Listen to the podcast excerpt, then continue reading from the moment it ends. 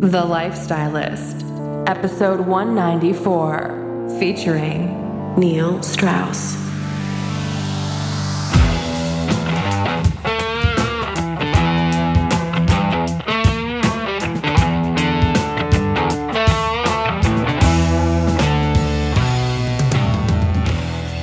I'm Luke Story. For the past 22 years, I've been relentlessly committed to my deepest passion designing the ultimate lifestyle based on the most powerful principles of spirituality, health, psychology, and personal development.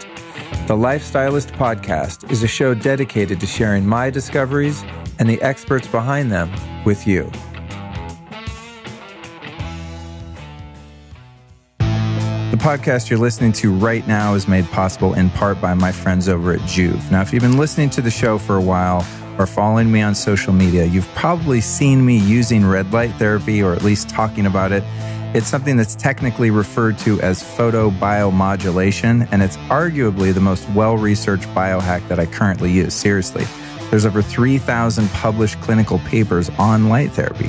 What's even more compelling is that over 200 of them are double blinded, randomized, and placebo controlled.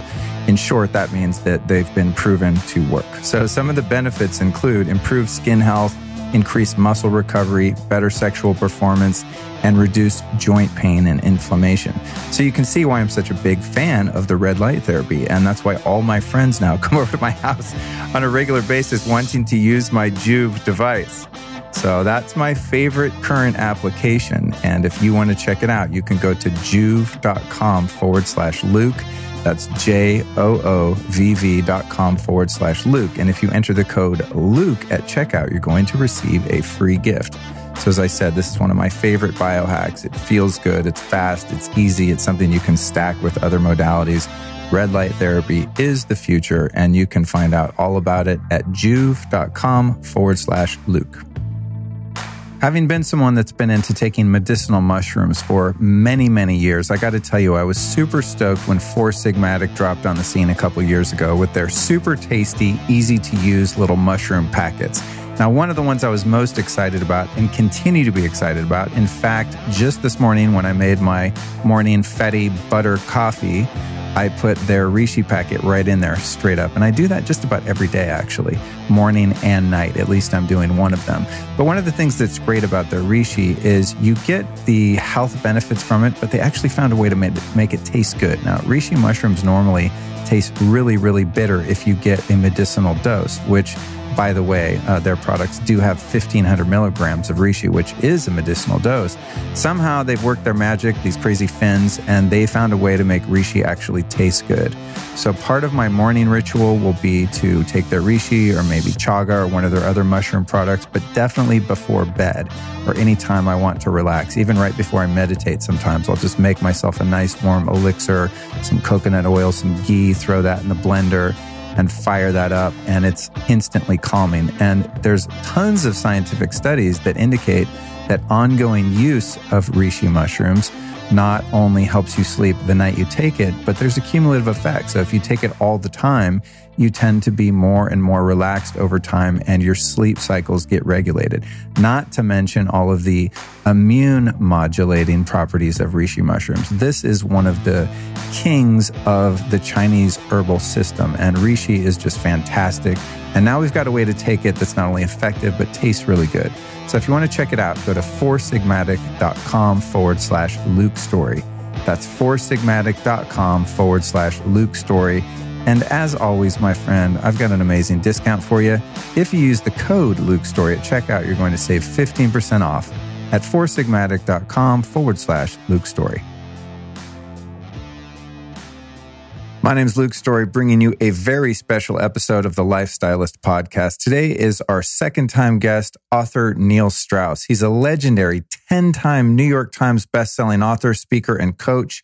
He formed an exclusive high level international personal growth networking and mastermind group called the Society International in 2011, of which I was a former member, by the way, and also just published a couple podcast solo shows uh, recorded live at one of the Society intensives.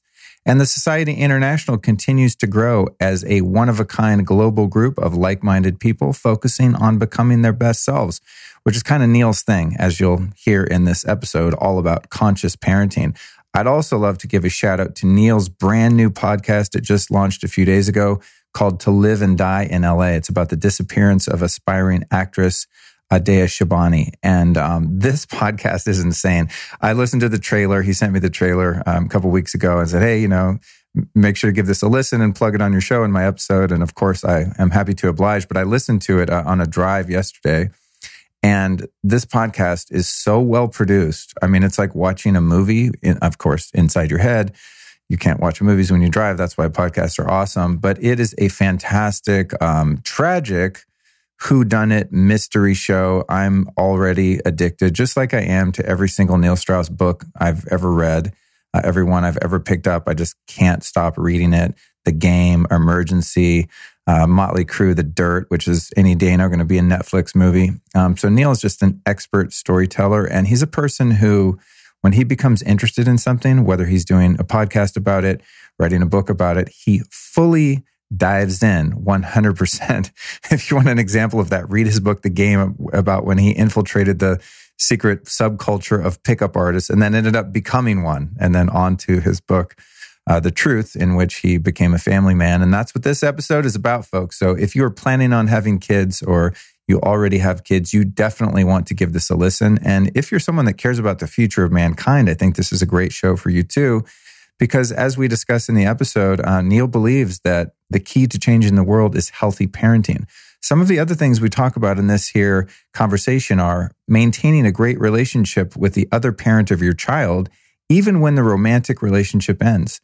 The biggest myth about relationships, why staying together for the kids is a backwards plan that does not produce healthy, loving role models. Developing a mature relationship with monogamy. A sure way to kill any romantic relationship, that is, turning your partner into a parent, and how to avoid that. The moment Neil learned that he was going to have a kid, also the first time he ever hoped a pregnancy test would come back positive. The books and experts that have taught Neil the most about parenting, and why he keeps a diary for his son. Finally, how a parent can create boundaries and not get enmeshed with their child while still being loving and intimate with them. And um, this, you know, this show, I don't have kids yet, probably will at some point here if I don't die first. I'm getting up there. But uh, man, Neil, just watching him with his son 10, he's just such a good dad. And that's why, you know, I bugged him and bugged him about doing a show on this topic. You know, he's not yet done a book about it. He has no reason to necessarily promote, you know, parenting, but just watching him with his son and how he has navigated uh, a recent separation with his wife um, so peacefully, I think. I mean, from the outside and the way he describes it in the episode.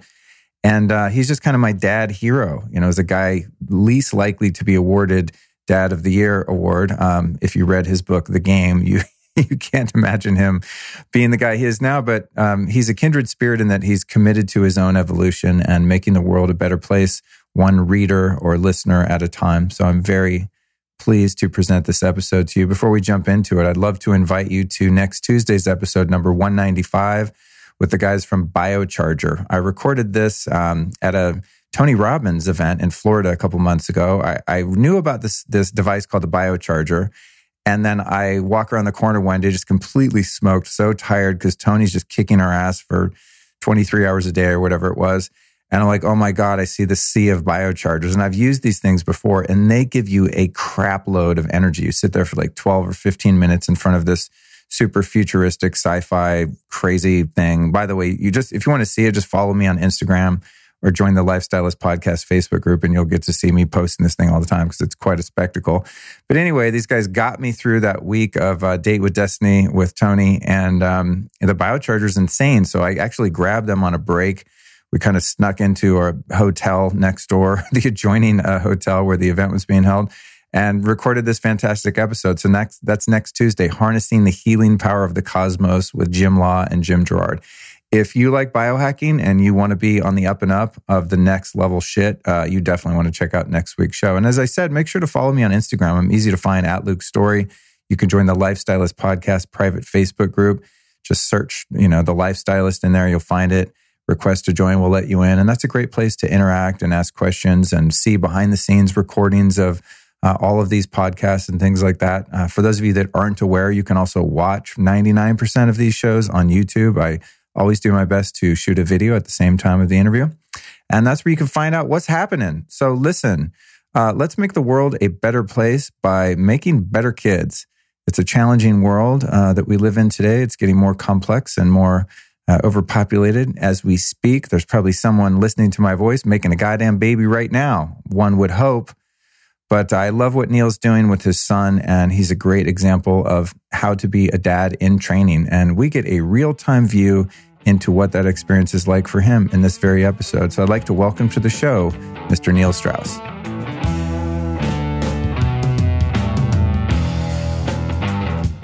Neil Strauss, what's up, dude? Welcome back to the show. oh man, it's good to have you here. Oh, this is or good to have me here. Yeah, this is with you. It's good to have both of us here. yes, this is really fun uh, because those of you listening, I'm sure I'll. I guess you are here. You're here at my thing, and I'm here at your thing. Yeah, exactly. yeah. So we're here at Neil Strauss's Intensive, and this is a very meaningful event for me to participate in for a number of reasons. Uh, because there's so many guys here that I know and respect, and the speakers, and it's always fun to see you and catch up. But my public speaking career in terms of health and wellness and spirituality and the things that I'm into really began, uh, I guess it was about three years ago Yeah. at one of the other intensives. And what had happened was, is you reached out to me, Neil reached out to me and said, Hey, I'm putting together a thing on biohacking. I know you're a big health nut. Who would be some of the great speakers to have? I made a couple recommendations and a couple intros. And then I swear to God, I was like nervous to even do this. And I, I debated, Oh, I don't know. He's going to feel weird because we're kind of friends. I don't want to make it awkward.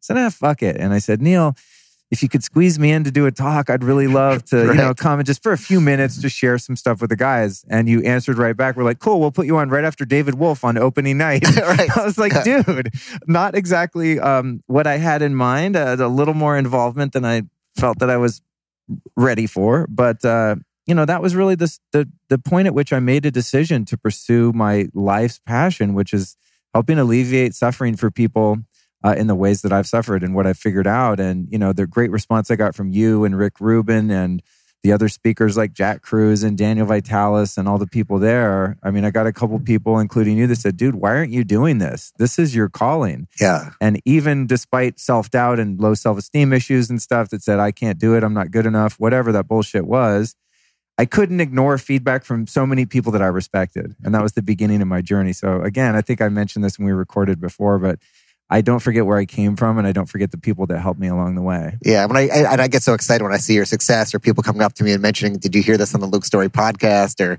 it's so exciting. I, I, I remember you sending me the uh, thumbnails for the different uh, for the podcast Oh, yeah, originally, yeah, the different yeah. thumbnails and which we like the best. But here's what I remember about that talk specifically. So I think maybe you had an hour at the end of the day, uh, but you had prepared so much stuff, and it was so good and so such high quality uh, because you have a great combination of being likable, which not everybody in this community is, right?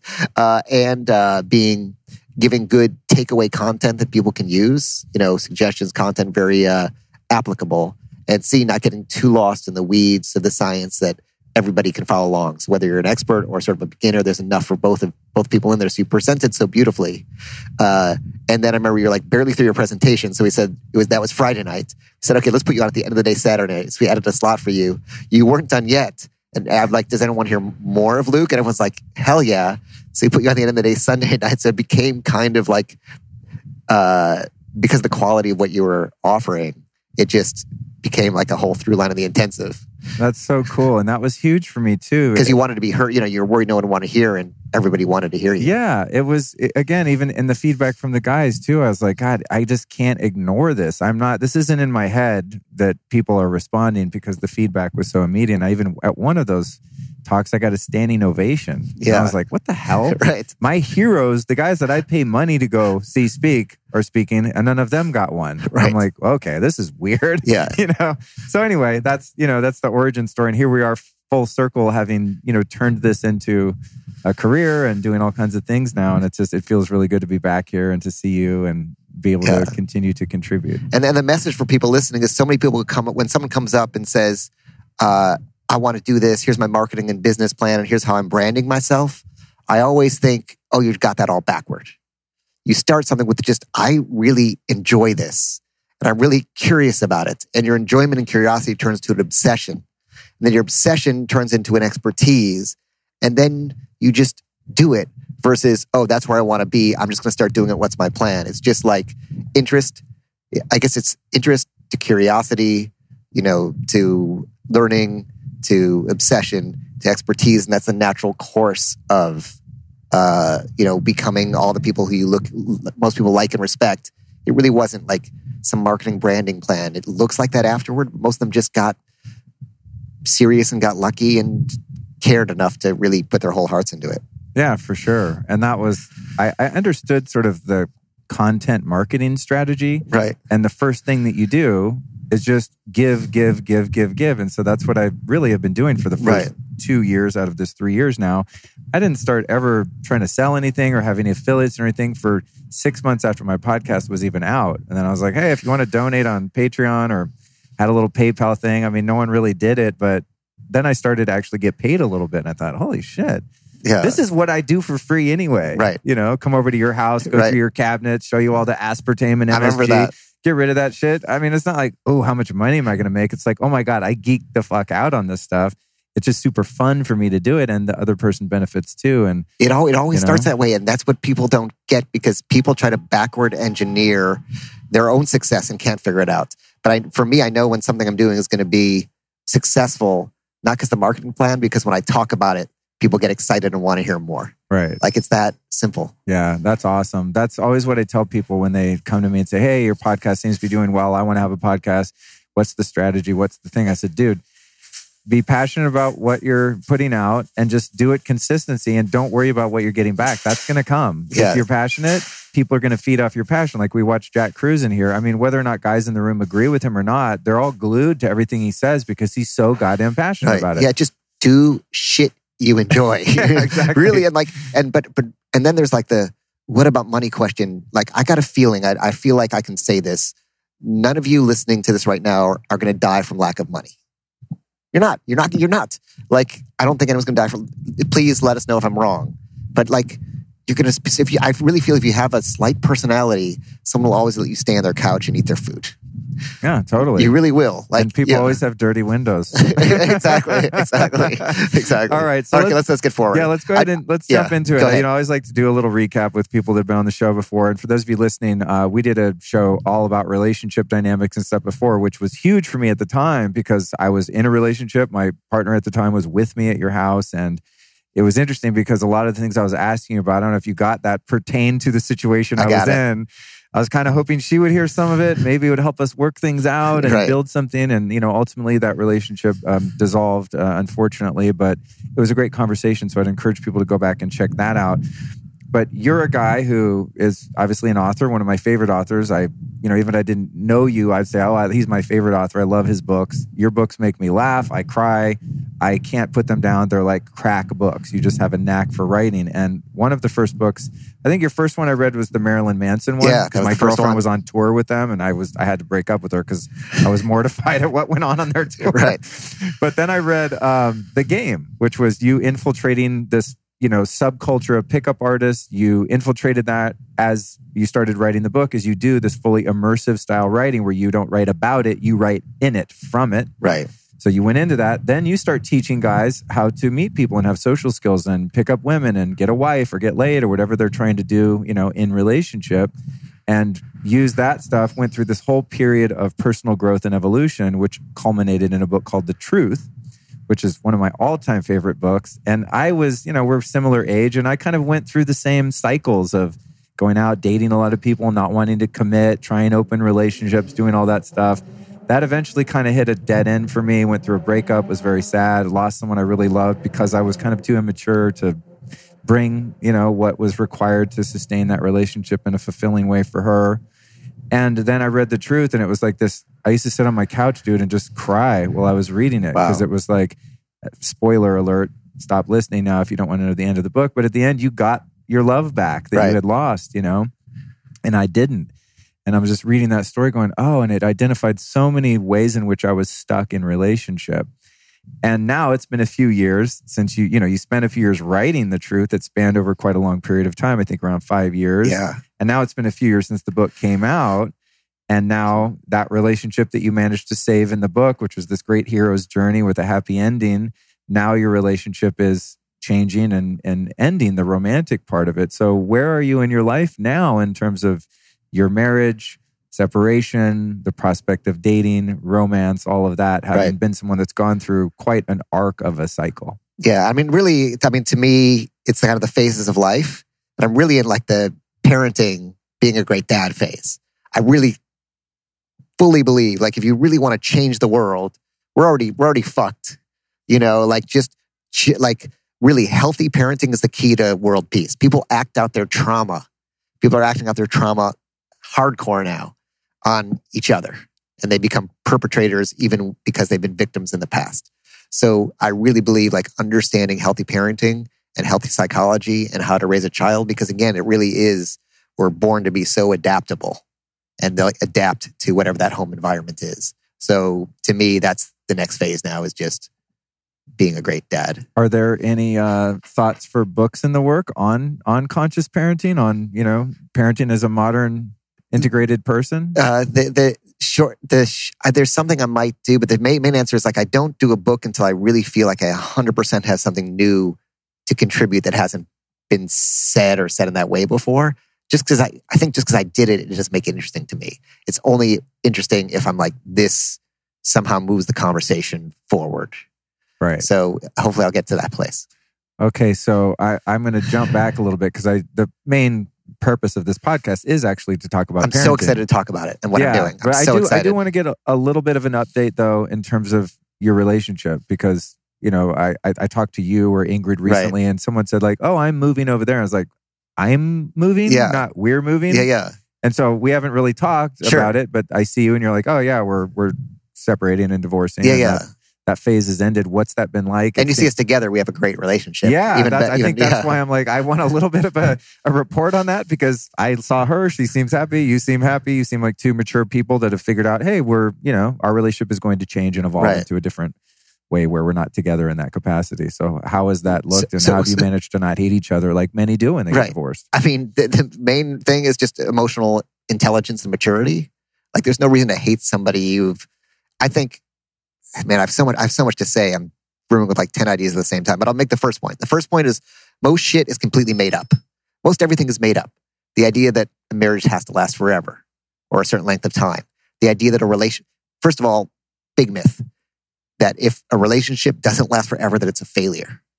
You know, the only relationship that's a failure is one that lasts longer than it should when you're no Mm, longer damn. happy and miserable. That's good. Yeah. That's good. Right? Like it's just why do we it's crazy when people say it didn't work out. No, no. We're like what? Like, you know, it worked out, it probably worked out amazingly for one, three or five years. And it really works out if like we've gone had nothing is joyful anymore. Uh and now it's time to, you know, find a way to part in a healthy way. So Yeah. so that that's one. Two is That's great. like really like there's no there's no and people who who stay together for the kids is insane you're the kids kids don't need their parents to stay together what they need is healthy loving parents period and positive role models uh, and two bickering unhappy parents staying together like is really mo- role modeling something horrible or, or worse sometimes there sometimes there's literally i mean i know people who are uh, emotionally abusive with each other modeling you're modeling that for your children. Or you're modeling just a lack of love a lack of intimacy a lack of content content. There's a way contact. Um, so we have these really myths we're stuck to. Another myth is the monogamy non-monogamy myth. It's it's a made-up thing. Like there's no monogamy not there's no it's just like it's just a made-up thing in my opinion by the way. This is just my opinion.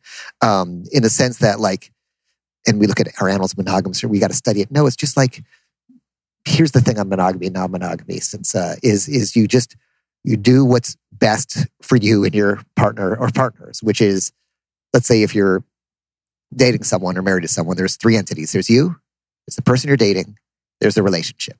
So if i feel trapped and i want to sleep with someone else and it's going to hurt you but you're going to let me do it because you don't want to lose me that's unhealthy right healthy is we're together we're in love and you have an abundant surplus of me i have a surplus of you and maybe me or you having an experience a partner together we're then bring more joy and love into our life. So it would help the relationship. It would help you be positive for you and be positive for me. Then let's go experiment. And if one day that changes, we renegotiate. But the idea is like it can evolve and change. So being in a relationship and just saying we're monogamous or we're non-monogamous forever, it's like taking a job and saying I'm just gonna, you know, I'm just gonna file these papers yeah. and take these phone calls for this person. widgets.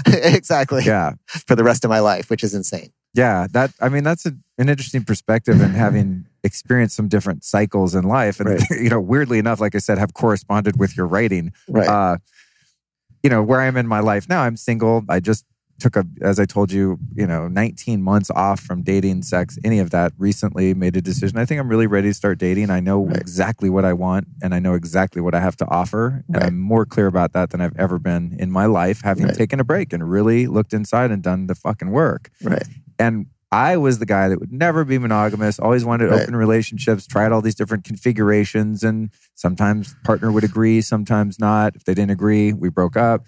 And I was very stuck in this idea that monogamy is something made up to control you Right. and all these weird sort of child childish kind of ideas about it, you know. Right. When in fact, as you said, it is a choice that conscious people make at different times in their life or different stages of the relationship. Right. But it's funny now because when I hear you talk about just the concept of, oh, you're with someone and you both love each other so much that you allow the other one to be free and stuff. That sounds so horrendous. But, li- but listen to your word. Like, but listen to your word. okay. But listen to your word. By the way, you- Okay. you must always question the premises of the culture that you're randomly born into. okay. Meaning we're stuck on these premises that are just false. So, but listen, that they allow you. So your idea is you're turning them into a captor, not a partner. right? right, right. Like if they allow you, there's no, uh, there's no allowing. Like they're not allowing. You could, you're free in a relationship to do whatever you want. You just have to live with the consequences. So if you're with somebody, you say, "Hey, I would love to have this experience with this person I I, I met," and they say, "No, I'm not comfortable with that." You can still say, "Well, I'm going to choose to do that," and the consequence is you might not have your relationship. So if it's worth it to you, go do it. Right. You're not not not allowed to do it. You just can't, don't get to control the other person. What you're perceiving as allowing is actually controlling. I want to do what I want, and I want you to feel good about it. Right, right. right. No matter what. right. Right. Yeah, that's that's an interesting distinction. people get so caught. I was just talking to someone today. They they they turn their the biggest thing you can do to will kill a relationship is if you turn your partner into a parrot. And they're like, I just feel trapped. They're not trapping you. Maybe they're not happy if you do that, but you can still go do it. Right. Right, And people feel like they're controlled, they're trapped. Like literally, unless they've got like a lock and key or something, like you really can go do what you want. Unless they dug like a sub basement and they lock you in there. Right. Yeah. It's, it's crazy, but we truly right. a captive. But it's, it's like it's like we get in a relationship and instantly are like, you know, wounded five year old or thirteen year old comes out. Well, that's you know, I think um, many of my experiences have been largely shaped by early Yeah. childhood enmeshment and those types of things, where I did feel trapped or responsible, or they're letting me or not letting me. Where I've arrived at now is what seems most appealing and attractive, although I'm not yet in a relationship. Is I really just I'm very much uh, attracted to the idea of the sanctity of that relationship and the safety of building true intimacy without any interruptions from outside stuff. Like Right. that's a side I've not really explored. I and think do, do I've- it if it's right for you. But here's my thought. Yeah, Erase monogamy, not monogamy. It's just about commitment. It's Right. about commitment to that person. So you might have the idea that you want the sanctity and no outside interruptions. You might fall in love with someone who has the other some other ideas about what's intimate to them, right? right. But are you committed to the relationship to figure out what that third entity, what's going to grow that? Interesting. Right? Right. Because now it's, it's just what you're saying is just the flip side of the same coin. but it when the Malibu fires just happened. Uh, oh man, yeah, well, what I thought, what I thought of, because I saw you tweet or Instagram or something like, "I'm 99.9 percent sure my house is gone because a bunch of shit on Point Dume burned and you were out of the country." And I was like, "Oh, of course, oh my god!" But what I first remembered was, I think it was in your book Emergency. You talked about this foam or some shit you can spray on your house if a fire's coming and your house won't burn down. yes. And I was like, how ironic that the guy I learned how to not let your house burn down Yeah. from, that you keep the shit in your garage in case there's a fire, is out of the country. yeah, And he's the one with the burned down house. yeah, yeah. And then you come back and your house is standing and everyone else's house is burned down. Right. It's, yeah, What is that stuff you it's can called spray in your thermo gel. T H E R M O dash gel. Okay. And yeah, you spray it on your house. And I mean, I think you'll probably also want some uh, some some shutters so the embers don't come in if there's a broken window. Uh, okay. You spray it in your house and the fire skips right over it, supposedly. what it also does, the downside, just to be like everything has its downside. Just like with food, this is nothing's hundred percent healthy. Right. So the downside of this is it does peel off some of the paint in your house. And you get to get your house like power cleaned, maybe repainted afterward. But again, that's a small price compared to like rebuilding your entire Right. house for three years of stress and torture. Right. And and and if your insurance doesn't cover it all and everything else. Yeah. Well, Um, can- so, but but that's it. But it was funny to be away, and I'm like, I'm totally prepared. yeah. But I'm like thousands of miles away, but it's all right there to save the house. That's but crazy. The, the main thing that I learned from the fires that I I, I was I we were talking the other day. I was saying that I learned all the lessons of losing all my stuff without losing it, having to lose it. And the real lesson was like most of this stuff is just like stuff. It's so I realized how much stuff I missed, and it was very little. Like you could put it in one in one plastic. Not plastic, of course. We hate plastic. In one one recyclable tub. Right, right, right. Uh, so, uh, um, and all the stuff I've been dragging around, so precious about, so little of it, so little of it matters. But what does matter is like the relationships. You know what I mean? To me, a worst disaster in Malibu, uh, was you know around in that area was the, the shooting in Thousand Oaks. You know, I guess there were, I think there might have been three deaths with the fires in, in Malibu, but it's like burn everything as long as the people you love survive, yeah. and the yeah. people you, even the people you don't love, they should survive. You know, Yeah. like the sure. relationships that really made me want to just less stuff, more relationships. Yeah. Okay, so I want to close the loop on the relationships thing. Yeah. So you you and your lovely now ex-wife Ingrid Right. have decided to separate and you guys seem happy and like you're getting along. How, aside you mentioned emotional intelligence. Right. So what are what are your plans? Like how how do the mechanics of that look? Yeah, yeah. That, but and first of all, and still co-parenting Yeah. and you know obviously yeah. saying, "Hey, we're breaking up, but we still have 10, you're amazing, beautiful, smart little boy that, you know, is of course both of your priority." right, and, and and nothing's permanent. It's all just right for right now. Like if we're we feel later this is the hundred percent best relationship, we can be back in it if we both feel that way. One of us feels that way, too bad, right? You know, but but like nothing. It's all again. It's just all made up shit. Just because you divorce, you can't get back together later. Just but it's about doing what's right for your own kind of joy and uh, and happiness. So the main thing, the main thing, like I'll I'll say is, um, yeah, I think the the short version is just the relationship got to a point where it just wasn't, you know, it was bringing down instead of lifting for both of us. And having tried everything, this was the last thing left to, I guess, try. Yeah. Yeah. Um, but the main point I'll make is, well, it's one thing separating or divorcing when you, it's just the two of you. It's another when there's a child or children in the mix. And um, and I'd always felt this way. I'm, I I came. I'm the child of two parents who really didn't get along.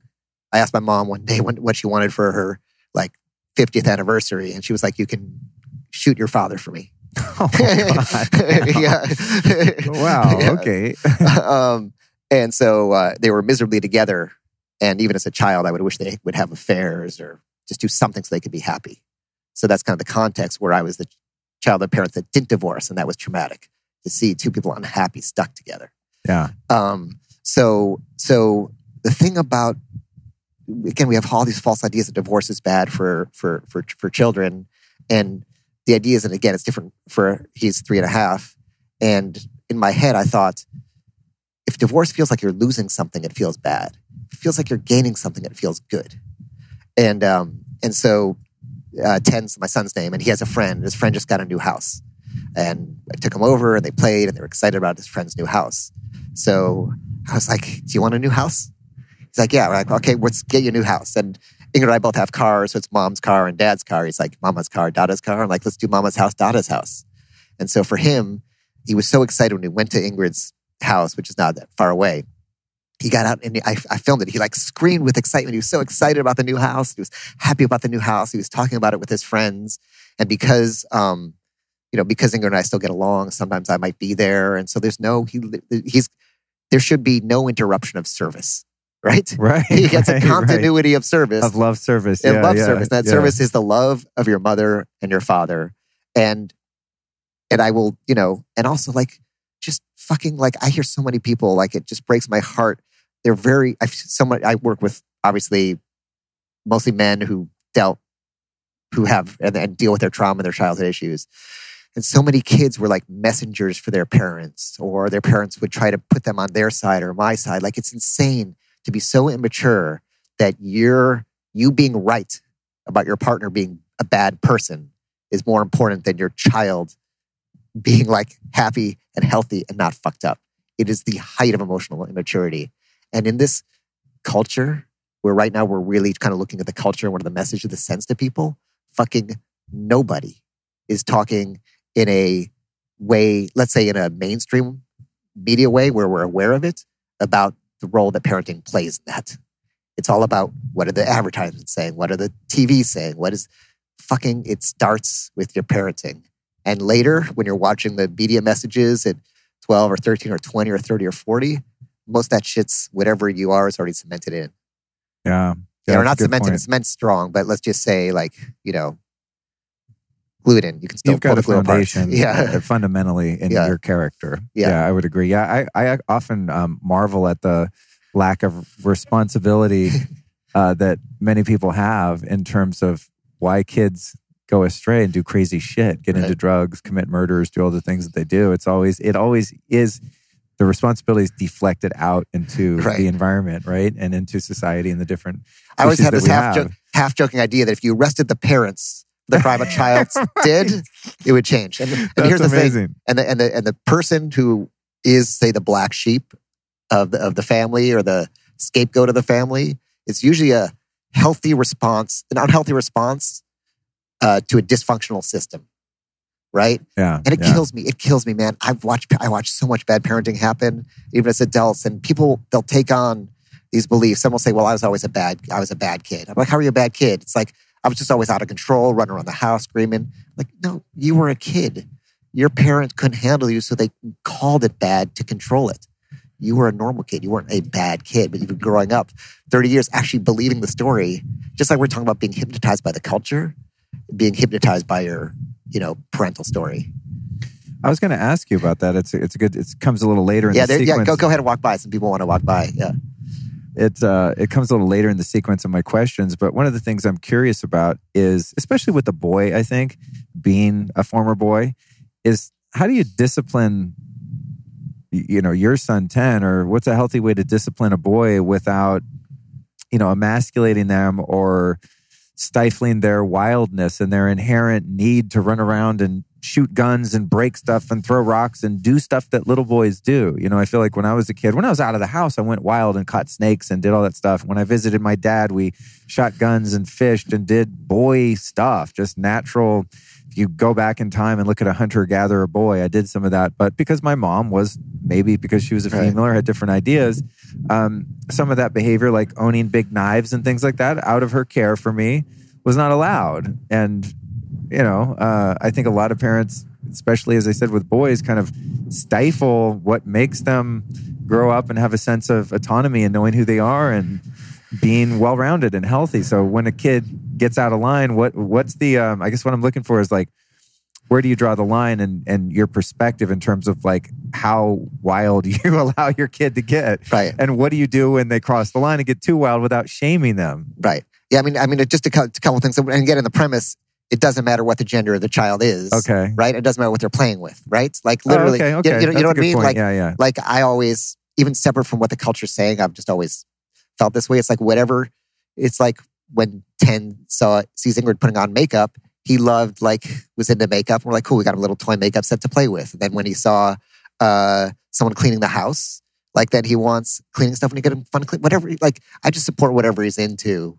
Period. Right. Got it. Okay. Like so, I support whatever he's into. And then Okay. as far as the line goes, like it's funny. I never think of discipline. I know there's an old school like you got to discipline whatever. I just think of like teaching. Right. I'm never disciplining. I'm just kind of teaching. cool. So so, but let's let's go back. Let's start at the beginning. okay. And again, I can talk. My son is not a teenager; he's three and a half. But I want to talk a little bit about teenage too. But let's just start chronologically. So let's start with before you're born. And again, there's a lot of health stuff, but we're going to talk about the psychological stuff. And one of the core wounds that people have is being unwanted as a child. Right? So many people, uh, whether they're forever, it ranges from dad found out mom was pregnant and left her, right? Or it ranges from just like you are an accident. It ranges from, uh, you know, we don't know how to handle you. This core feeling of, of being unwanted creates a great, great big shame wound that people carry throughout their life. You're nodding because it sounds familiar. Oh yeah, for sure. Yeah. And uh, mine was just made up. Right. Yeah. I never actually got those messages from my parents, but I made them right. up. And, and you can you can make them up. So this is this Yeah. is what I did. So before he was born, uh, like I wrote him a letter and I said, you know, dear 10, I want to tell you that, you know, on this one day, like I just, I'm so excited to have a child. Uh, you know, Ingrid and I wanted to have you so much. And, you know, on, and uh, we made this decision to have you. And we're so excited for you to come in the world and let him know like what our mind state was uh, at his conception. And as we excitedly wait for him to come into the world, then I folded it up, put it in an envelope, stamped it, mailed it to him at our address. And now it's in a safe deposit box for him because later, when you grow up, he might feel like he said, he might make up that feeling that he was unwanted later. And here, no matter what happens, he has a solid foundation of love to stand on in the world. You know what I mean? And a parent can say, No, I always loved you and you're wanted. In your core, you don't believe that. Here's like that beautiful proof. I, I, am so glad that you mentioned that because I remember you telling me that, and I was like, God, that is the coolest thing yeah. for a parent to do. That is so uh, powerful. Yeah, That's I, just neat. And don't you keep a journal where I, you? I do. I do. Where you write to him on a, yeah, yeah, report on his on his progress. I'll tell you. Yeah, I'll tell you about the journal. I want to tell you where the, I, you know, I just thought of that. I realized where the idea of the letter came from because it came from one day someone was telling me that they grew up with their mom their mom was telling them that their dad was a jerk, their dad hated them, the dad didn't want them, the dad was, you know, because a lot of times people will vilify the other parent.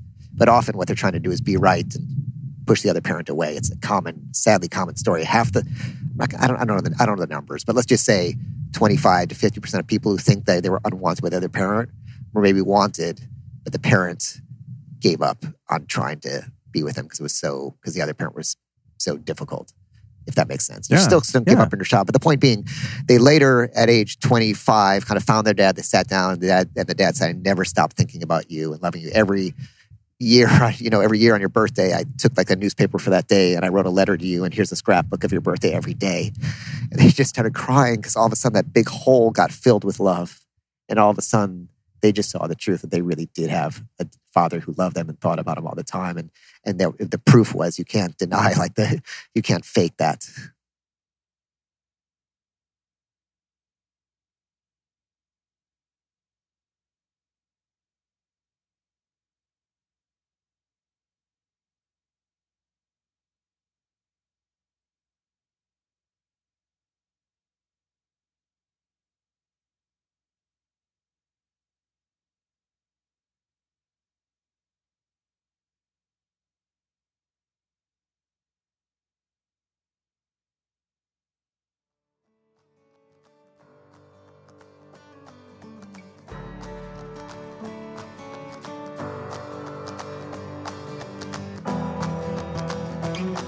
We'll be right back at you after this brief but important announcement.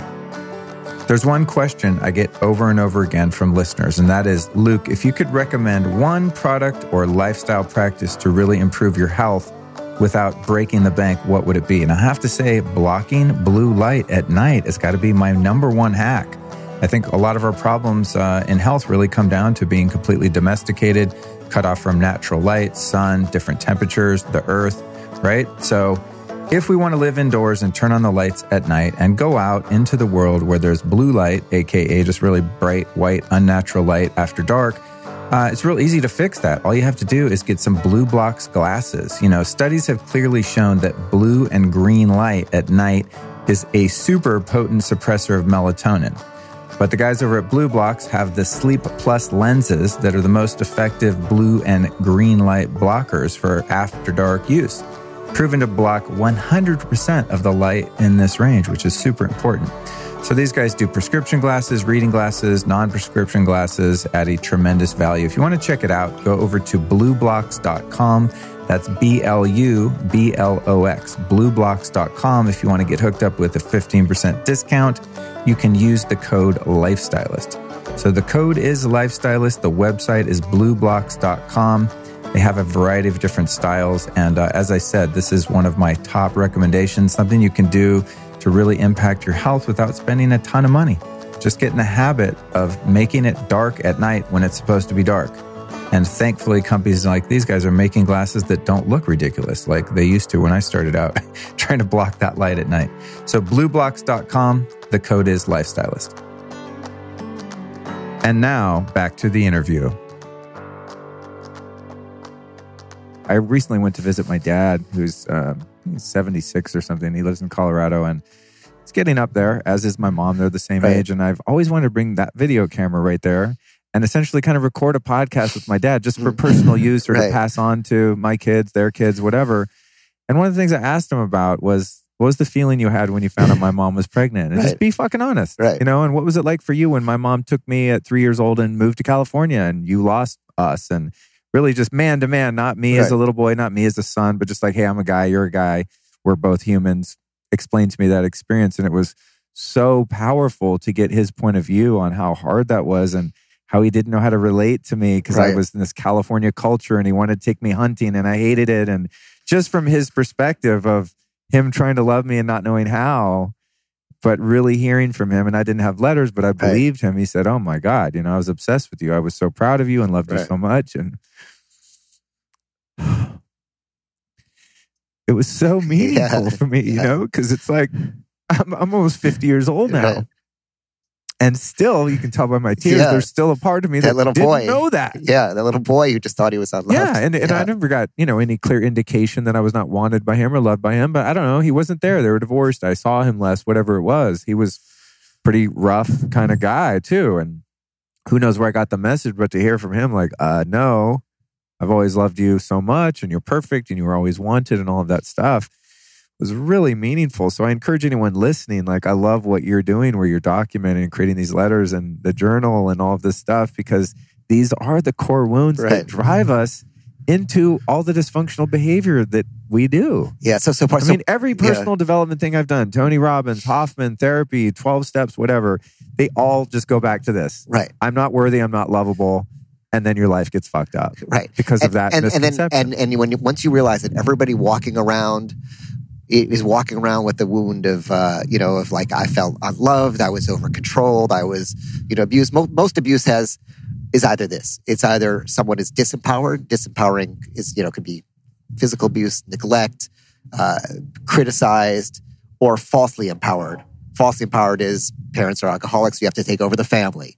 Mom has a horrible relation with with dad. She makes you the the her her emotional partner. So usually everyone's walking around disempowered or falsely empowered, and with that, one of those two core wounds. Um, so I want to mention the the the journal idea. Man, there's so much there's so much to say, but once you realize that when people are reacting, there's that I think I said on your last podcast, but where there's reactivity, there's a wound. So if you want to find your own stuff, you just see where, what you overreact to. When you get into that survival situation, you get angry, you shut down, you get pissed off, you make up a turn someone into an enemy. But you can really, once you realize that it's just we're all just the walking wounded, you can have empathy. This great cartoonist named Chris Ware, probably one of the most genius cartoonists, uh, anime like uh, graphic novel writers in the world. He once said to me when I was interviewing him that like you should have like people should have little patches of what they look like as children, like uh, like buttons on their clothing, so you can have some Oh, genius. empathy for them when you see them. Oh, that's amazing. That's amazing. You know, it's funny. I, I I don't have the buttons on people, but I do my best to build that To see them. habitually. Yeah, to see because it's funny. Even when you see like a, say a group of people in a conference like this that are all adults, not much has really changed from a room full of kids. Like the human needs are still the same and they're still being expressed in many of the same ways. Yeah. Even though chronologically and physically we're older. No, but we are Yeah. still the same five year old, Yeah. four year old, three year old than we were. Right. And at 10 school, when you see like three and four year olds just who are like bullies, you like you meet their dad, you're like, oh, okay, I get it. I see, I see what that is. Right. Like a friend of mine, uh, Adam von Rothfelder, who's a health guy. Uh, Oh, yeah, I know Vanessa, yeah, you know, I'm sure Yeah, that's why I mentioned his whole name. But he said, uh, we were talking about this. He said, I've never met uh, a child I didn't like, a parent who I also who I liked, of a child who I didn't like. Right, right. Yeah, I mean, yeah. I mean that, that that's it. But so so I wanted to mention the journal idea. Okay, we, might have to do part two in a minute. Okay. Is that all right? Yeah, that's fine. okay. 'cause uh, um, so the journal is this. So most parents have tell you the same three stories about your childhood. That's all they know and all they remember. And obviously, you're not re- remembering or recording things for the first like. Some people have early memories, but the first like three or four years, like maybe you have one little snapshot in your head. So what I decided to do was, well, first of all, you know, you're born, you kind of you're you're you don't the architecture of your brain is not built yet. It's entirely wired together, almost entirely wired together by those, especially the first three years. Like children are building new, you know, neural connections at like an insane amount. Like, and a three year old has more than twice as many like neural connections as you and I do. a three year old because they're going to, that's wired together that fast. And then after that, while they're still growing, a process called pruning takes place and the stuff they don't need goes away. That becomes the box you live in. When you're stuck in some way of thinking, that's because that's what happened. You built all this shit you didn't need throughout, and now you're stuck in your fucking box of how you think the world is and what people are like and all that story. So I thought, first of all, I want to give him all the me- all his memories. Like I want the gift of the memories that he doesn't remember, right? So I've kept a journal religiously, like every day of his life. It's literally he's three and a half now. It's probably like twelve hundred pages single spaced. Wow. Every story, every experience. Someone's like, when your child start walking, I just search walking like, oh, it's on this date and here's the story of it. Oh my God. when were his first words, so all those things. And kind of bulleted out, kind of I did it another uh, way where I could just remove it from this. So so maybe when he's I, at the top of it, I said, hey, write down all your memories of your life before you read this because I don't want you to, to influence your own memories. And then he could kind of read his whole story. Um, but then secondly, I also said everything going on in the background uh, what's going on with Ingrid and I, uh, and what led to us, us, us separating. Maybe bad parenting choices. Times when, you know, I'm always careful. Children are sponges, right? So if I have a lot of anxiety, say, um, you know, I won't be, won't be around him as a child because they just absorb that. Uh, but here, everything that I thought was uh, could be possibly wounding because you can't be perfect. So everything in there is all in the in the background. So he has this not just his stories, which are stories, but his emotional DNA, raw and honest, just everything. And then so there's three levels of that. There's the experiences he had. There's the emotional world that he kind of grew up in. And then third is what's between the lines that I don't see. It's kind of all in there Wow. uh, for for him. Oh, that's so yeah, cool. it's amazing. It's so fun because you forget that stuff. You forget what happened a week ago. Yeah. Oh, Yeah. for sure. Yeah. Yeah. I mean, that's the thing. Like with interviewing my parents and later in Right. life. I mean, one of the things I'm curious about is what what other family members around that I don't really Right. remember and Right. family history and lineage and things that I was into and Yeah. you know forgetting that I worship Bruce Lee and just weird stuff like But- that. but you know, you get a flash of memory like, oh yeah, Imagine when what he's whatever possession, whatever uh, whatever he is, and he's in that uh, profession. He looks back. He's like, oh, that's when I first got interested in that. Or when Right. his personality is like that. Well, when did I first become like that? I'll write down what his personality is like on each month and what's becoming. Oh, that's when I was like that. So it's really fun, and the and the choices I make. Because I'm not saying my parenting decisions are right. I'm doing the best I know with everything I know today, right? And generations have different philosophies of parenting. Back, you know, the the rod, you know, go get it, go get a switch, boy.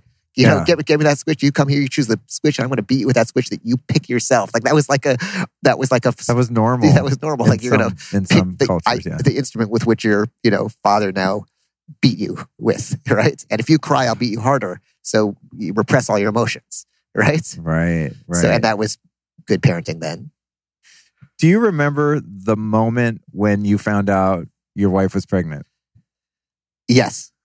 But I have it written down perfectly in my journal, by the way. You do? So I have my memory, but then I literally like have it written down like that that moment. But uh, but yeah, no, I remember like w- it was funny because usually I'm so used to taking a pregnancy test and hoping that it's negative with Right, somebody. right, right. So I remember it was like the first time taking of doing a pregnancy test and like hoping it was positive. That was the first. That's cool. right? It's a very funny experiment because you're anchored to the other side.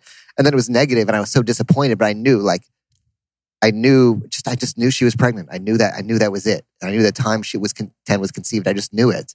And so I'm like. I'm like, let's just wait a few more days and do it. And then it was positive. and we still have we saved the pregnancy test. I feel like was the first evidence of ten.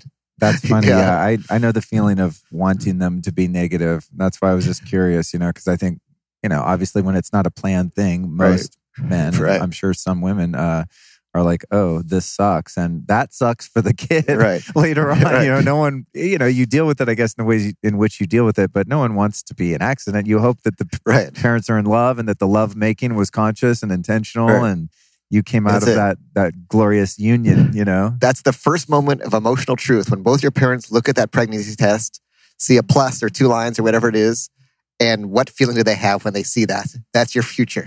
right. That's funny. That's Yeah. funny. Yeah, it is. It's the crystal ball of Right. uh, how your personality is going to be shaped. Right? Is one ha- are they is one happy, one not happy? Are they confused and deciding what to do?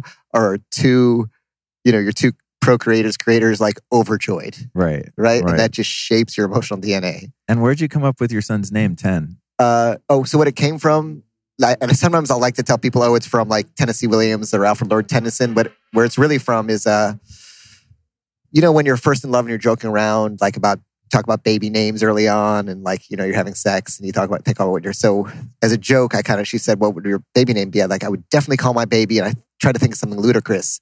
So I said, uh, "Tennis shoe." Oh, you could if you just go around the back there, unless you want to say hi to everybody.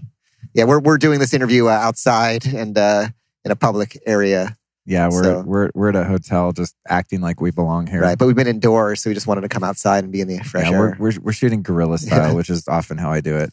So, so I said, "What about tennis shoe?" And we're like, "We're as a joke." And so we joked around. And then when she was pregnant, she's like, "So what are we going to name the baby?" I'm like, "Of course, it's got to be tennis shoe to Memorial else I love." And I was just bluffing, but down to the last minute, I was pretending like we'd call it tennis shoe. It's like a boy named Sue, Right. right? Yeah, it's going to yeah. make you tough. So we called tennis shoe. And then we started thinking names, and we're like, you know, looking at names, and everything just sounded like, you know, just boring. And eventually, we just decided on calling him just Ten T E N N. And you you you work it through. You think, are there any ways he can be made fun of? What are the ways the ten can backfire? Do the initials spell out any rude words? I mean, kids will find a way to make fun of you any, anyway, but at least you don't want to make it too easy for them. yeah, if your name sucks, that's difficult. Right. That- And, I- and then you get to school in Malibu, and everyone's like amethyst, like you know, like yeah, you know. Crystal Amb- Ambrose we- Rose. and like Right, everyone's right. got a weird name. Like just should have called him like Dave. right. Yeah, that would be he'd be the outlier from just having a normal name. yeah, I remember a kid used to call me Luke Puke, and exactly. I wasn't terribly offended, but I was annoyed because it doesn't technically rhyme. It'd have to be Luke Pook.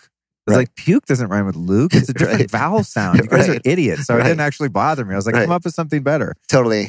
Um, and it's funny too. A lot of people think their trauma is that I was bullied at school, and I would argue that what happened at home set you up to be bullied at school.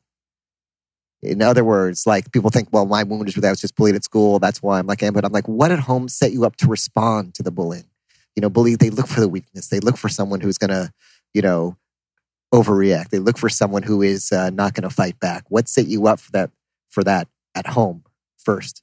Interesting. Yeah. What books or experts have you? I know you're an avid reader. Your library is insane. Uh, what books or experts have you gleaned skills or perspectives from that you're implementing and finding success I mean, with? the simple answer is really absolutely none. Really? and, and I'm a big reader and learner, Yeah. but I haven't. Maybe I should write the book because I haven't found the. I haven't found the book yet. Like uh, you know, you read the you read the kind of what you read the books for the practical things, the what to expect and you're expecting, like about what are normal childhood milestones and things like that. But for the what what I'm talking about, it was my own emotional healing. Oh, But ironically, ironically, so it was just like this is all the stuff I learned.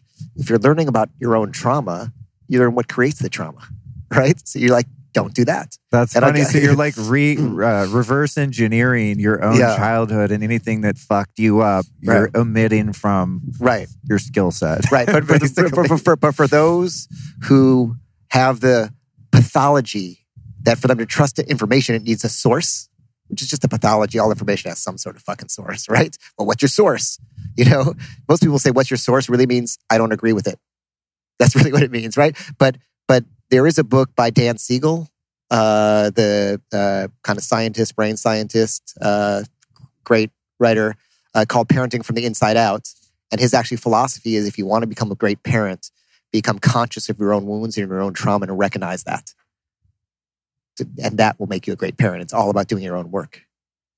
Speaking of being a great parent and your own wounds, something that you and I have talked about and we talked about in our prior recording Right. was this concept of enmeshment, where your parent sort of has no boundaries and takes you on as a surrogate spouse and is too close to you in ways that are inappropriate for your level of maturity, having experienced a degree of that myself. And I know you have. How do you draw the line in terms of being your kid's best friend and being their parent? Is that something Well, that comes naturally, No, or do you you're, have you're some not your cognitive kid's best friend. You're not your kid's best friend. You're their parent. get, a, get get another best friend who's age appropriate. You're not your kid's best friend, and you're not always going to be your kid's friend, and that's cool. So let me tell. Let me explain. Let me let me let me explain some things that might help some parents of kids of any age. There's a process. First of all, I want to talk about a couple things emotionally when a kid kid grows up, because I, I I see the airport for someone who understands childhood trauma. The airport is the most painful place to be, probably for physical and like psychological health, right? Just the junk people are eating and being fed with no other option. and then the things parents are doing to their children. First thing is like you just people over a, a young child that's one or two doesn't have a developed prefrontal cortex. So you tell your tell child, behave yourself, sit down, be quiet, because you're worried the child is embarrassing you with other people around. That's actually a form of enmeshment. My needs to not be seen as a bad parent or have the shame of others are more important than your childhood needs, which are to be free and spontaneous. Not to interrupt, but that Yeah. totally happens with my dog. Uh huh. She'll do crazy shit, and I feel embarrassed. Right. You know, like I, I let her loose at the beach, Right. and she runs up to people and like Right. sprays fucking sand in their face, and I'm like, oh my god, I'm a bad person. I'm a loser. Everyone hates me because my dog's being a dog. Right. And the simple answer is don't take your dog to the beach. Don't take your child to a nice restaurant till if you're going to be embarrassed by it, right? Just don't take your child there till you feel like they're ready if you're going to be like that. But really trying to over control a child or talk to a child the way you might talk to like a, you know, a pet that's gotten out of control. It's like, it's insane. So the first thing I see is people just trying to get it. When, you, when a child is sitting there, a young child sitting there perfectly mannered and quiet, like, no, that's not a good child that child's going to have some fucking issues growing up. That's like a, a traumatized, over controlled, overdeveloped prefrontal cortex child who hasn't been allowed to be spontaneous. And that's one of the rights. It's like the what the childhood is. First of all, Tenn's my greatest teacher. We're talking about that stuff I do. Like he does everything right, and all I have to do is not fuck it up. Examples: when he goes to pick up something, he doesn't bend over with his back. He just squats. He sits and Oh, squats. really? Right? He when he's Oh, going to go to the bathroom, cool. he's like he does everything right. He's, when he speaks, it's his full voice, right? The strength of a child crying, like they have their full voice. We lose our voice because we're told to shut up, be quiet. Like we we lose all that stuff, and, and just his level of joy and happiness. But here's the coolest thing about a child, and I always think about it for myself. A child can be really, really throw a total, total tantrum, right? Be really or be really upset and angry. The next second, they're like fine and laughing. And so, how can they shift from this emotional and then be fine and laughing and then be sad and upset? But how can they? But when a person is upset, even when whatever they're upset about ends, they stay stuck in the story of why they're upset or Yeah. depressed and stay in it for weeks, days, weeks, months, years sometimes. And so you learn it's like if you are not attached to the story of why you're sad or upset, you get to move on to the next emotion. Wow, that's so interesting. Yeah. You're so right. Kids do have the ability to do that, to oscillate like that. Yeah. And it's once we become attached to I've the had to story of it. meditate for 20 years. to Right, right. better at that. yeah, and like someone's Yeah. being loving, like, no, I'm mad at you. Right? Right. Relationships are people, bad relationships are people stuck in a story. So you have to go start a new story with somebody else. And then you get stuck in that one too if you It's haven't like, done your when you, it's like that thing when you're in an argument with someone, and then at some point you have this little chink in your armor, or a you know a, a, a crack of light kind of sneaks in this dark room, and you're like, oh my god, we're being so fucking dumb. This Right. means nothing. This is so Right. stupid, and It you is. just start laughing right. when it could have gone the other way. There's that razor's edge. Yeah. Kids have the ability to kind of do that. Yeah. They go, they process whatever they're experiencing, and then oh, now I'm playing. Now I'm moving on to the next thing. Right. And what, what is what is mindfulness? But trying to teach, trying to teach people someone to be in the present. You're just trying to get back to where a child is, but with all your adult knowledge, with all your historical baggage and your future projections. How can you get to that present place? A child's already there. Like it's so interesting because I think Like all- they don't have to work at it and Right. build a practice. Quote, I'm doing air quotes practice Right. around mindfulness or being present. It's just the way, kind of a wild, they have to do it to a wild person to is unlearn the stuff you're teaching them. They have to learn to. So think about this: um, that when you start teaching a ch- child words like ball, you know, uh, you know, spoon, sock. What do you? You're not really teaching the child language. You're teaching them separation, Oh wow! right? Because they're it's just the world is one place. It's just one thing in one place. And then you pull one thing out of that world and say that's a ball. You're teaching them separation. Whoa! Right. We're like entraining them into duality. Yeah. That's trippy. Right. Whoa! I never thought about that. Yeah, exactly. But I thought, even as I was doing it, I think I guess he has to learn this stuff, but he also has to unlearn it later. yeah, yeah, totally. Yeah. totally. Wow, that's funny. Yeah, it's Um, really interesting. What about when? All right, I have this thing, and I and I'm working on it. And I was telling it. I actually explained this to someone the other day, and they're like, uh, "That's called codependency." But I have really high empathy, right? Right. So I just, I don't know. For some reason, I just feel people. Probably because I was really close to my mom when I was a kid, and I mirrored her feelings a lot, and there was, you know, some closeness there in ways that maybe weren't that healthy in retrospect. Um, all well-meaning, Right. but you know, I see things now that um, I couldn't see then. But I have this thing when I'm really close to someone, if they're like super pissed at me, Mhm. I can't just be okay with that. Or if someone's really, really upset, it's very difficult for me to have autonomy and just go, cool, they're going through that. I'm going to stay happy, stay in my own energy field, my own space, and just allow them to have that experience. I think if I had a kid that I really loved and they were screaming at me, I fucking hate you, daddy, or whatever Right. their version of that is, I would have a hard time just going, ah, ha, ha, and just going about my business and not Right. feeling like responsible for them feeling that way or trying to fix it or how do you Yeah. So find here's it, here's the line. do you find it hard to be okay when Right. your kid's not okay? listen to your words. It comes back to the allow thing that you said okay, earlier. Okay. Because like empathy, and I have some questions about whether empathy really exists or is a projection to some degree anyway. But empathy, okay, I feel that you're, you know, I can, I, I, uh, I can kind of resonate with your upsetness. Is different than like I need you to like me, Okay. right? So in other words, right. You can empathize with me being upset or, or, or sad. You know, you can empathize with that. It, like, but there's a difference. But codependence is, and you go like three layers deep. You actually go three layers. So one is empathy, which is I empathize. I can I can feel a little bit what you're feeling. Codependence is you're sad, so no, I'm sad. You're happy, so no, I'm happy. Yes. And that I mean, that, just think of that. That that's like you're tied together. So that literally is like the image of Ugh. two things that are codependent because I'm the, all my I just get controlled by your moods, which I mean, which happens a lot in some people with children too. If you don't have good bound, this is boundary work. It's all boundary work. So you can be empathic with boundaries, right? That's what you need to do. But I'm going to give you your third level in a second. But some people with children, so this will be a challenge if your children's upset and crying, and then that triggers you into being uh, stressed out or anxious or to, to try to stop that from happening because you feel like they're so sad. All you do is make them cry and upset more because they're feeding off your anxiety, and then they'll never be quiet. Versus like really having a boundary, and this is real empathy. But let me give you the third level. So you're so level one is you fe- you feel it. Level two Level is one to be kind of just healthy. level two, but uh, yeah, Where you're not a sociopath Right. and you're like, wow, I, I can kind of feel where you are. right. Level two with you is you go there. Yeah. then level three is you have to make it okay. Yeah, I have to fix it. right, right. I mean, when I'm in relationships, I have a propensity to do that. Even, you know, my business partner now, who Right. I used to be in a relationship with years ago, if she texts me and is like, hey, can we talk later? I immediately, I swear to God, it's the way my mind works.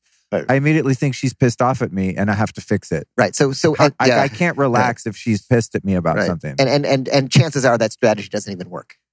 yeah, of course. right? No, yeah, a- of course not. and then I call her and she's like, oh, I just want to get your opinion on this Right. desk I was going to buy or something. And I'm like, really? right, which shows you it's not really empathy. Right, No, it's projection. No, it's not. It's so, not. but and back and the people who have none of these, who don't have the empathy, then it's just a wall. So you don't want a wall. You don't want to be boundaryless. You want this kind of porous boundary where stuff comes in, but it doesn't affect or control you, and you're not going to be okay until you fix it. Which 100% comes from that enmeshment. Like I have to take care of the parent, right. and leads to all the problems. So like right. that's the journey to take. So when it comes to your kid being hyper emotional or having an outburst or something like that, or just needing to cry or they stub their knee Right. or whatever the thing is, uh, what's the deal with comforting them and trying to get them to feel better and fix them versus just allowing them to have their space to work it out unto themselves? That's the thing I always trip when I watch people parent and they try to rescue the kid and help them to feel better and Right. oh you fell down oh and make a big deal and get them to stop crying versus some parents just being more Right. Think of how that works. They got there's so many answers to this because there's no, no, no, no. It's and, there- complex. and there's It's a level strange. between say physical pain and then emotional pain, like a tantrum. Okay. But let's let's go with I've tra- I trained myself. It's hard when your child uh, falls down not to have a reaction, like especially when they're little, because when they're little, like they're there's about like a four month period where they're constantly trying to kill themselves, right? Like they're just going to crawl off anything and walk, you know.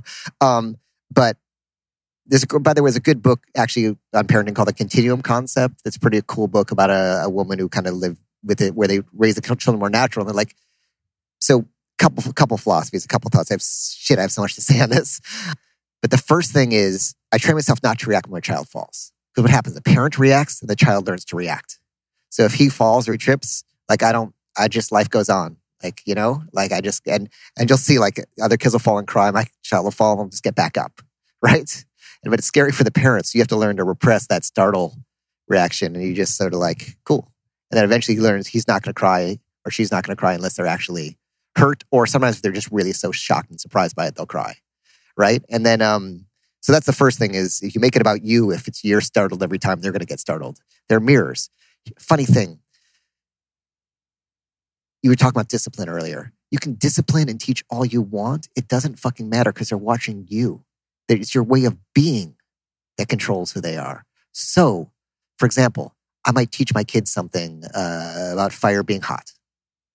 So, what is his response going to be? Next time when you're fighting, with you, like, that's a fire, Dada. It's hot. Don't touch the fire. He will model the teaching versus oh, wow. absorbing the information. So they're modeling your way of being. Wow. Right? Wow. That's profound. Yeah. So people just think if I discipline them, they're just learning to discipline. They're not actually learning the the the, lesson you're trying to teach them with the discipline. I mean, people know that. Like anyone growing up, you probably got always got punished for the same fucking thing. Did that punishment change you from doing that thing? No. Yeah, right? Yeah. I mean, in my case, it made me do it more. exactly. Exactly. So it's not even effective technique. Like to torture myself and my parents. Right. And then that's another idea. The idea that like punishment stops a behavior, you know, especially with a teenager, like is insane. Um, so so that's one sort of a then so basically my thought with uh and there are different kinds of tantrums that child have. One tantrum is when they can they're open to consoling. Another one is where there's just a screaming wreck and you got to give them that space. Um, but usually my idea is it's like a car. It's like if you're trying to change the direction someone's walking in or car's driving in, uh, you kind of go parallel with them and then you can slowly sort of turn a little bit. If you try to just T-bone them, the car's not going to go in another di- direction. I'm not trying to change it. So the first thing is so many parents, and I think most people here don't do this and get this by now, try to make somebody feel, I guess not, try to make somebody feel better. If you're trying to teach it, think about this as with your addict past. If a child's sad, angry, hurt, upset, and you're trying to make the child feel better, they're learning to medicate their emotions, right? Instead Yeah, of to sit, yeah. it's okay to be fucking sad. It's okay to be angry. It's really okay. It's not a bad thing. This whole happiness culture is insane. I'm in, I'm in the acceptance culture. Fuck the happiness culture. Absolutely. Yeah. Amen. Because Yeah. listen, if if a doctor doesn't medicate them for having feelings and labeling it as some sort of mental Right. disorder, not to say that there aren't real disorders, but Right. many of them I think are misdiagnosed Right. based on my observation. If a doctor doesn't do it, the kid's going to find a way to do it, whether it's video games or you know later on drugs or whatever. right. If, if you're in the, it's like if it like if this is fucking no one knows normal. This is normal, and this is like depression. If you're in the in the extreme, uh, it's just the extremes that maybe need to be dealt with. But anything off off the bearing is okay. Anyway, so my thing is to like validate the emotion. Like this goes for relationships too. Actually, it's like you don't have to fix it. The person just has to feel understood about what they're feeling. Oh. you know so when Ingrid was kind of upset at me about something and uh and I, it isn't you hear it as a request to change but you can just understand and validate their their feeling about it so i really just validate okay so you're angry because you can't play with that knife you know i understand you're angry about that because yeah knife looks like shiny and fun and you want to play with that that's so cool. right Oh, that's so cool. You know? Yeah, yeah. That's a cool dad. Yeah. I'm like, I, I want you as a dad, Neil. That's cool. That's Yeah. cool shit. Yeah. yeah Well, there's, you know, one of my favorite uh, books. I mean, it's half psychology and half uh, spirituality is David R. Hawkins. I think Uh-huh. I turned you on to some of his Right, audio yeah. stuff years ago. And he wrote a lot of books that are deeply complex on non duality and they're spiritual, but they're really kind of hard to grasp. Right. And then before he died, I think he kind of knew, like, hey, let me leave some breadcrumbs for the non intellectual spiritual seekers. He wrote a book called Letting Go. And the premise of the whole book, oh, it's called Letting Go The Pathway of Surrender. right And the entire premise of the book is what's making anyone unhappy in their life is suppressing their emotions. And the fastest Bam. way through any uncomfortable sensation or feeling that you're having is to allow it Yeah. to 100% be there and just saturate yourself in it. because And you'd be amazed at how, because- fact, how Yeah. fast it goes away. And it's really true. Because it's like the- when you stub yeah. your toe and you're like, fuck, ah. it actually, if you just stop and breathe and just let it hurt, it's gone in like seven seconds. because the goal is not to never be sad it's to raise your capacity for handling sadness to raise your capacity for handling uncomfortable emotions so you can actually be cool with it. If you don't learn to have if you have no capacity for it you'll turn to the drug whether it's like you know an actual drug like an opiate or work or sex or whatever it is. Yeah. so so um uh and again by the way you can never be a perfect parent. It's impossible because you're a human being and you're imperfect. So the other piece is just to really recognize you know you won't be perfect but to always sort of if I ever do anything wrong, I'll say, you know, Dada did that and that was wrong, and here's why. Whether he understands or not, I try to repair. I wanted to ask you about that. So, yeah, what happens when you really choke and you, you know something Mm. you, you react and something slips out of your mouth that's hurtful or that you regret? Like, how do you how do you make amends to a three year old in a way yeah, that yeah, he yeah. understands? Yeah, yeah. I think I'll just say like I think I'll just say like you know Dada did that and that was wrong. I think huge wound is when a parent tries to be perfect and they're righteous. They're always right. They can never be contradicted. And everything they did was perfect. What happens is people call that spiritual abuse because the parent becomes like God, right? Infallible, always right. And these are the hardest people to work with psychologically because for them to question that the parent may have been wrong is like blasphemy, you know, at a Oh, deep because level. they have this sense of omniscience. Yeah, and, it- and it's, it's like a Godhead huge right figure. and it's just a, it's a betrayal of the entire family system. To, that if anything they did was not perfect, it's a, they're the hardest to work with, and the ones who get triggered and leave and say this is just blaming your parents. None of it's none of this is about blaming your parents. It's about understanding yourself. There's no blame. Everyone's most people are doing the best they can with the resources they have. But you just got to look at your life like it's a movie and say, well, that was the cause. What was the effect? It's just cause and effect. I like that you're communicating that so early on because, in my experience, I had to become older than my parents were Right. when they raised me Right. in order for me to sort of see from their perspective. Right. Oh, they were just a couple, they were 27 year old fucking knuckleheads. Right. Yeah. If, if I would have had a kid at 27, I would have been a disaster of a Right. parent, you know? Right. And when you get older, you look and go, oh, they were, you know, they were just human. They weren't these, these, you know, I didn't have this ideal of my parents to be flawless or not make mistakes or anything like that. As you get older, you go, oh God, I totally get Right. why they were the way they were, and they Right. did things in ways that were less than optimal at times. But it's cool to be able to, I think, as you grow up with your child, to be able Right. to communicate, like, hey, I just totally screwed up. Yeah, I'm human too. I'm your dad, but. I'm not perfect. I'm not God, so don't expect me to be. And I Yeah. think there's going to be inherent sort of ongoing forgiveness Right. within the context of the relationship as you you grow and mature Right. together. And here's a key thing for parents. I was talking to somebody who lives in the neighborhood, and she was, uh, you know, has a great career, and her kids were over one day. They're adult, they're 18, 20, you know, 20. And they were like, Mom, you're never there for us. You're never around for us. She's like, and she was telling me how great of a parent she was because she's like, I sat them down. I grabbed that photo album. I'm like, there's us in Monaco. There's us in France. That's us together here. And so you're, you know, and I'm like, I'm like, and I looked at her. I'm like, you just blew it. You just blew it. Your kids came to you and they told you their truth and you made them wrong. They won't be open to you again. And just all they wanted to do is be listened and be heard. And so even if you don't agree, you can listen and hear that that's their that you can listen and hear that that's their experience and validate their experience because their experience is true to them. You can have two kids who grew up in the exact same household. It doesn't even matter what you experienced; it's what you thought you experienced.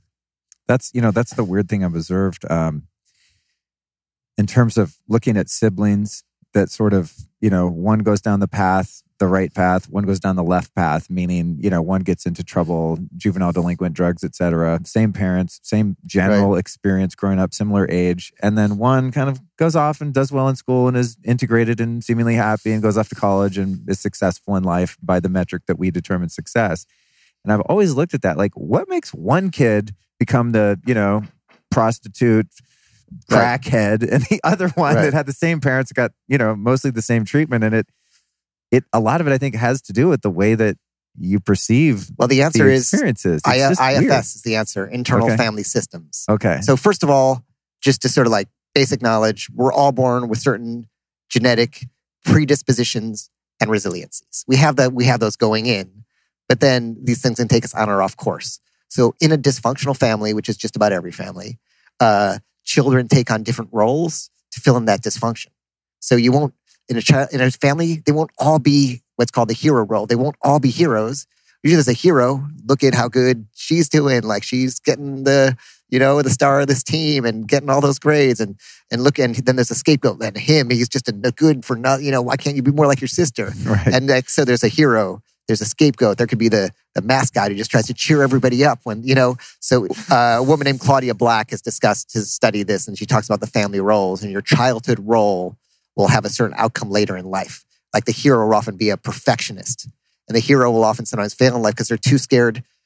A lot of people who don't finish stuff, like, you know, they'll start it, but they'll never finish because they're too scared that their own self image as the hero will be proven wrong if they fail. So better not to attempt uh, so they can hold on to their own illusory self image. Uh, you know, again, the mascots, the you know, everyone who's trying to always make everybody happy. Everyone takes on their different roles in the family, and those lead to corresponding issues later in life. Absolutely. I've observed that in families in which there are siblings and you see how that plays out Right. later on.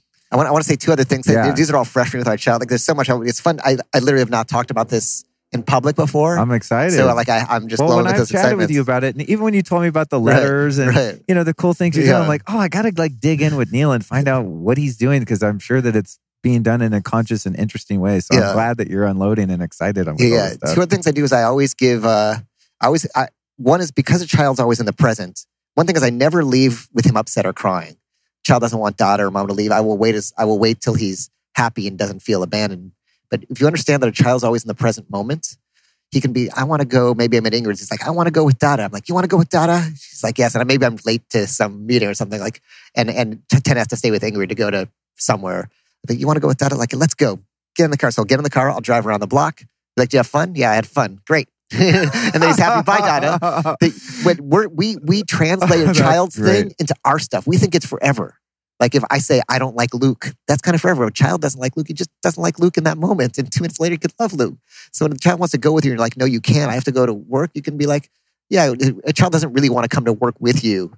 Like he just wants to know that he can come to work with you, and you're like, okay. So literally, I'll just let him do it, and three seconds later he got to do it, and he's over it. That's hilarious. know? It's like that thing when you when you leave your dog and they're real upset when you leave, and then you realize when you get home they're just as excited ten minutes later than if you went to the fucking movies for three hours. you know? yeah. Like the dog doesn't really he's just in the moment and they're bummed because you leave and they're excited when you get back. But I really don't think they can perceive the period of time in between. Yeah. Whereas I feel more guilty leaving for three hours than thirty minutes. Right. But to the dog, it's the same it's coming and going, right? And knowing they want to, knowing you'll always come back. A friend of mine uh, uh, has a great thing he does. If he's going on, a, he's a touring musician. So the mom will give their daughter, who's three and a half, like a calendar, to check off the days till dad comes back, so she knows that he's not gone forever and isn't abandoned on this day. Dad will be back. Oh, cool. Um, another thing is to give a child agency because think about we all think I'd like to be a child. It'd be horrible to be a child. They're crying and upset way more than you are in your life. You just cried and were upset one hundredth of that. You would want medication, right? But they have no agency. You're being strapped into things. Taken. You have no agency as a child. So giving a child choice is like so powerful. And I know when I'm out and people are like, "Oh, that was amazing parenting," because your child, you, you know, maybe he has a tantrum about something. Well, do you want that or do you want that? And giving them that choice and agency is so powerful. But I know we're gonna have to wrap it up in a second, and I'm I want to bounce to one thing. I've been talking about like those early. Overall, they're two. If you think a child that they're like two main phases, let's say. I mean, obviously there's like the infant phase where they're just completely dependent. But if you think of the early childhood phase, let's say, and then there's the teenage phase, which we haven't discussed. Just want to kind of throw this out there because I think it'll help people who, uh, whether you have teenagers or you have a friend with teenagers, there's this natural process that happens. So the child is completely dependent, but the teenager becomes anti dependent, right? So some people could be great parents to a dependent child, but when they start breaking away, like you were saying, what do I do if my child hates me? Well, guess what? Your child's going to fucking hate you, right? I go on tour with like rock stars and, and because that's, I'm normally a writer for Rolling Stone. Um, and you'll see someone who plays for 50,000 people, adoring fans, and the child's like embarrassed by their dad. Oh my God. So embarrassing. Right, Those people just like worship the ground your dad walks on. Right. So, like the so the number one key place where children's wound is in the dependent child when their dependency needs aren't taken care of. But then you have anti-dependency needs. What is the anti-dependency need? It's the need to separate. So as a adult, if you allow your child to they, they want to separate faster than you want them to, then, then it's healthy for them. So if you allow them to slowly separate and slowly expand those boundaries, uh, that's where a lot of the self esteem and growth come in. So a lot of the self esteem wounds come from a child not being allowed to individuate as their own person uh, and separate healthily. So you have to realize that a time comes, it's actually earlier than the teenage years, right? Um, where their goal and their programming is to separate from you and sort of being the uh, moderator of that separation versus, oh my God, what's wrong with them? They're so bad. What's ungrateful? All that crazy shit that the parent puts on them because they need that love. The love will come later. If you let them separate healthily, you'll get decades of love afterward. If you don't, they're not even going to want to talk to you when they're older. Oh, that's amazing. That's um, something terrifying to look forward to Yeah. when you have teenagers because you know that that's coming, right? Yeah, yeah. and- But, but you can, but if you can but- understand it, you can not Yeah. take it personally and then have Yeah, know that it's a part of a na- I mean, obviously, there's it's a part of nature's wiring to Yeah. make human offspring be able to go take care of themselves, and so there's a part of them that just starts to spring up that's like, "I hate you," and you're like, "But what? I Right. did everything for you. Right, you know? right, right. I don't deserve this." It's like, no, nature's doing that to And- protect them Yeah. and get them out of the goddamn nest. And at least the two other notes, my mom Yeah. always had that. And so many parents are like, I did so much for you. How can you do this? Like there's an idea that you owe your parents something.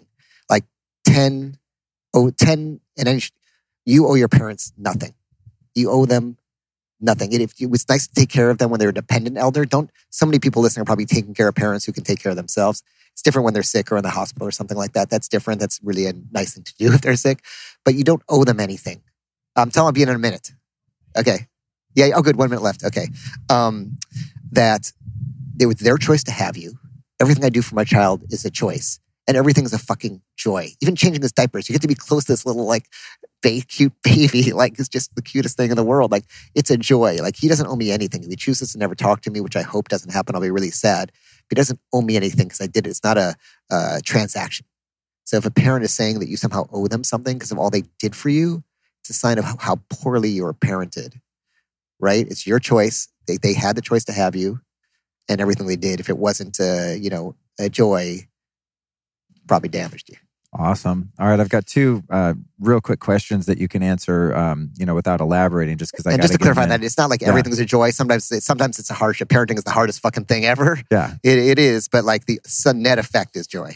I, I Okay, get that. I, Um, mean, it's so fun to talk about, man. I could well, go on in, forever. you know, in the spirit of us being here with Jack Kruse and learning all about right? EMFs and Wi-Fi and 5G and Mm. blue light and all of that, uh, what's your perspective on screen time and devices and getting a kid habituated to the dopamine and all of the stuff that we're now finding out about? You know how many parents are raising their kids with this technology. Right. I mean, I think that's one of the. I think that's one of the boundaries to do to do. And this is uh, this is Ingrid, and she, you know, we unplug the internet at, at night, and you know, and put on the. He doesn't care what he doesn't care about the brightness or the colors coming out of the screen. So just put on the, you know, the uh that iPhone hack that Matt Maruca talked about, yeah, the where red, uh, red screen. Yeah. be the red screen. So so we'll do all that, and then you just have to minimize it because it is addictive, and it is probably one of the biggest challenges of parenting. Um, and and there and there and there are a number of ways to do it. And the, but I think there's a danger. And again, I think it's harder with teenagers or, or when they're when they're when they're when they're older. Um, but I know one parent that like is uh, they have the charging cord, so they just give them they have a couple charges to moderate over the course of a week.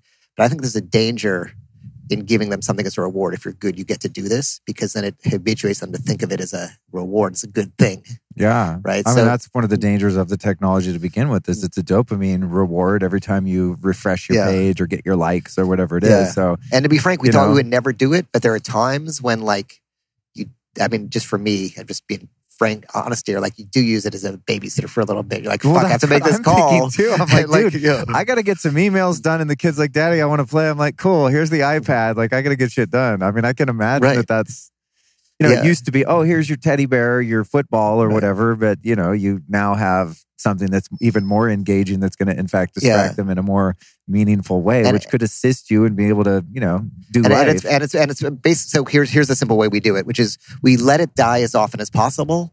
And so I just let it die as often as possible. So when he wants to play, I'm like, oh, sorry, no batteries. Oh no, it's not working. So I just nice. so here's the thing. We're going to tie this all together because I think Yeah. we started off talking about, about the house burning. Yeah. So to tie it together, in Malibu, my this is just my friends. I'm not saying it's everybody. My friends who lost their houses are happier than the people who didn't, even though it's obviously a bigger trauma. Why? Well, when you lose your house, you have no choice. It's just all gone. Ones who didn't are like, oh, there's toxic chemicals in there, and the and the company's not coming, and my insurance is doing this. Like those who lost their house, you just have to choose to make the best of it. Same with the iPad. If there's a charged iPad there, and you say you can't use it, well, they feel like you have choice, so they can work on you. There's a dead iPad there, there's nothing they can do about it. So, so having no ch- when it's not your choice, you can't have a tantrum. Another example: if you don't, if you want your kids to eat fucking healthy, don't have anything unhealthy in the house. They will look through the fridge and the things and take something, and then you're going to have an argument with them about that cracker or that candy or whatever it is. You have nothing there. They look through there and they'll take the fruit or they'll take what's best. So when they don't have a choice and you're not, you ability to say no, it's it's out of my control. The iPad is dead, and there's no candy in the house.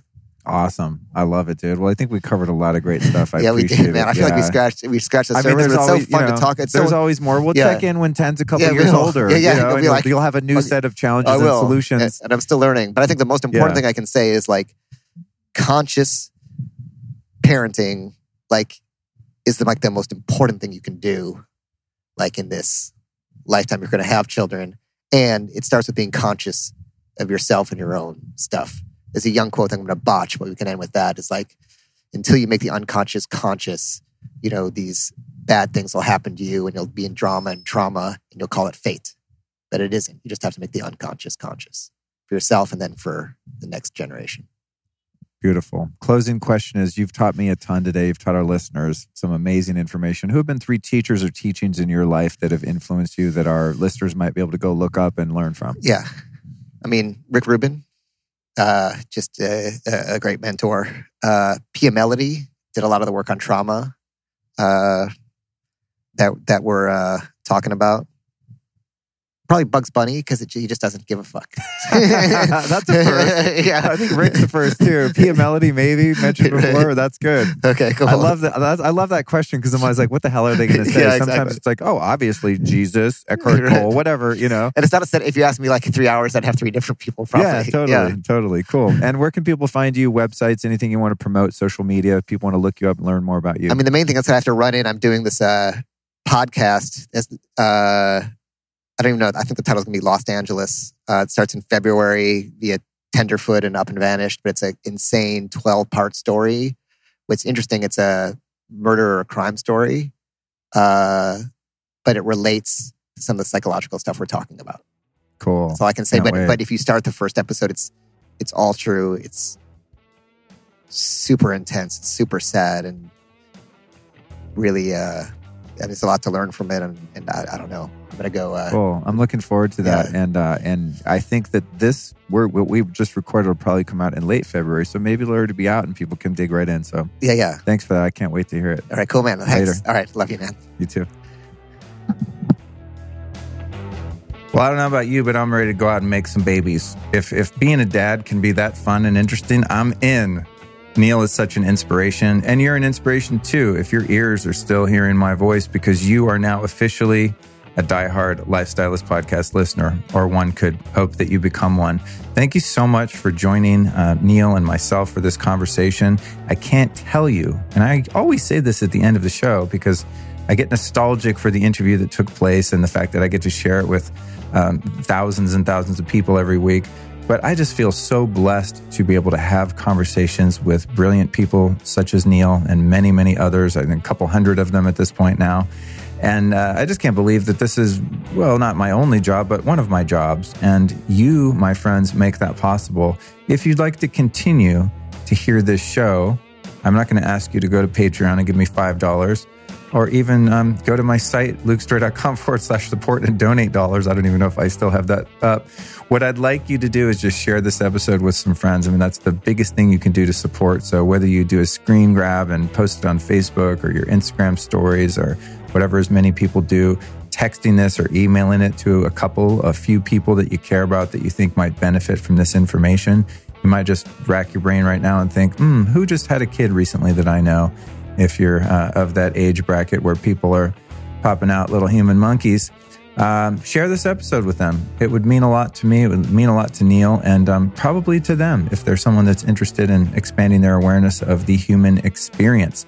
I'd also like to remind you to check out Neil's new podcast, To Live and Die in LA, about the disappearance of aspiring actress Adea Shabani. As I said in the intro, this podcast is insane. And to, to be honest, like I listened to it and and the first episode, and it's so well done, like the music and just all the little interludes and different interviews, and it's such a great story.